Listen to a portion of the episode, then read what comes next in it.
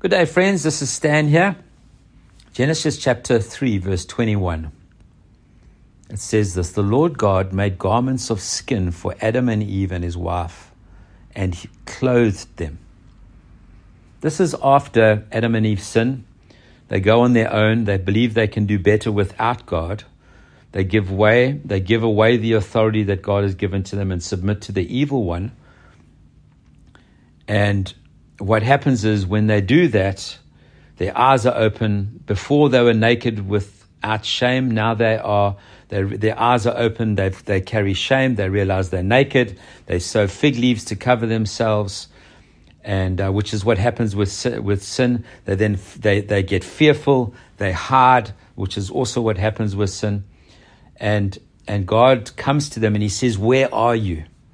And when God says, "Where are you?" he's not He's not angrily, "Where are you?"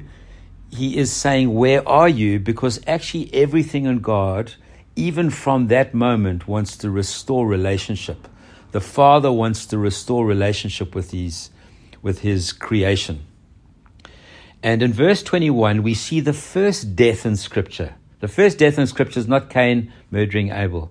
It's actually God killing an animal to cover over Adam and Eve's shame, to begin to restore them until the ultimate sacrifice, Christ, the Lamb of God, would come.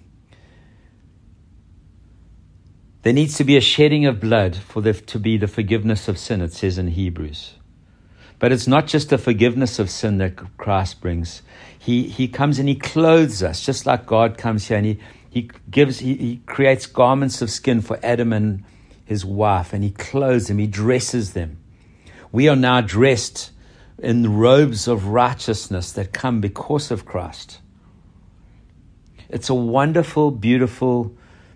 It's incredible to think that God, in, in this perfect creation, because of man's sin, God has to kill an animal and finds it worthy of himself to kill an animal to cover over man's sin. That is an incredible thought. In the midst of perfection, God has to kill so that man's sin can be covered over. And ultimately, man will kill the Son of God, and man's sin will be dealt with once and for all. But I want to remind you of this wonderful fact, friends, the simple gospel that our sins are forgiven. Not only are our sins forgiven in Christ, but we are robed with righteousness. Our created value is restored.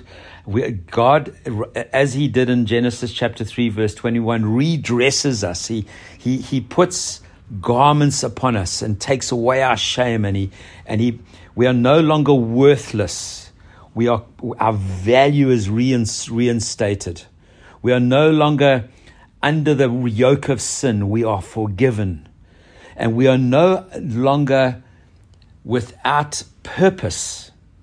We are no longer just without we, we are repurposed in God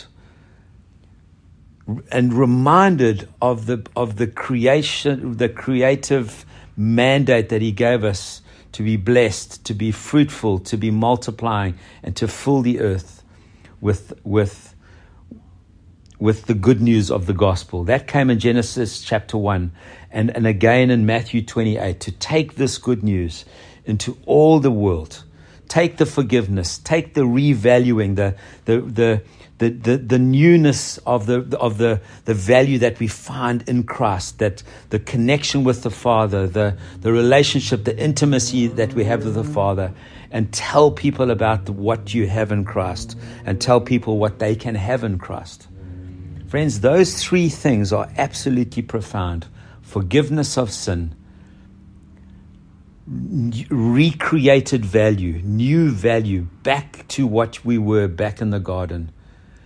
And again, purpose, repurposed under God. That's what the gospel gives us. I want to remind you of that today. That not only are you forgiven, your value is being restored, Not only have you forgiven, and not only is your value restored, but actually we have a purpose in God. Our destiny in Christ is to take this gospel, is to take the blessing that we have in God, to be fruitful under it, to multiply that and to fill the earth and to bring order out of chaos into the earth until he returns. Bless you. I trust this reminds us and blesses us, and have a great day.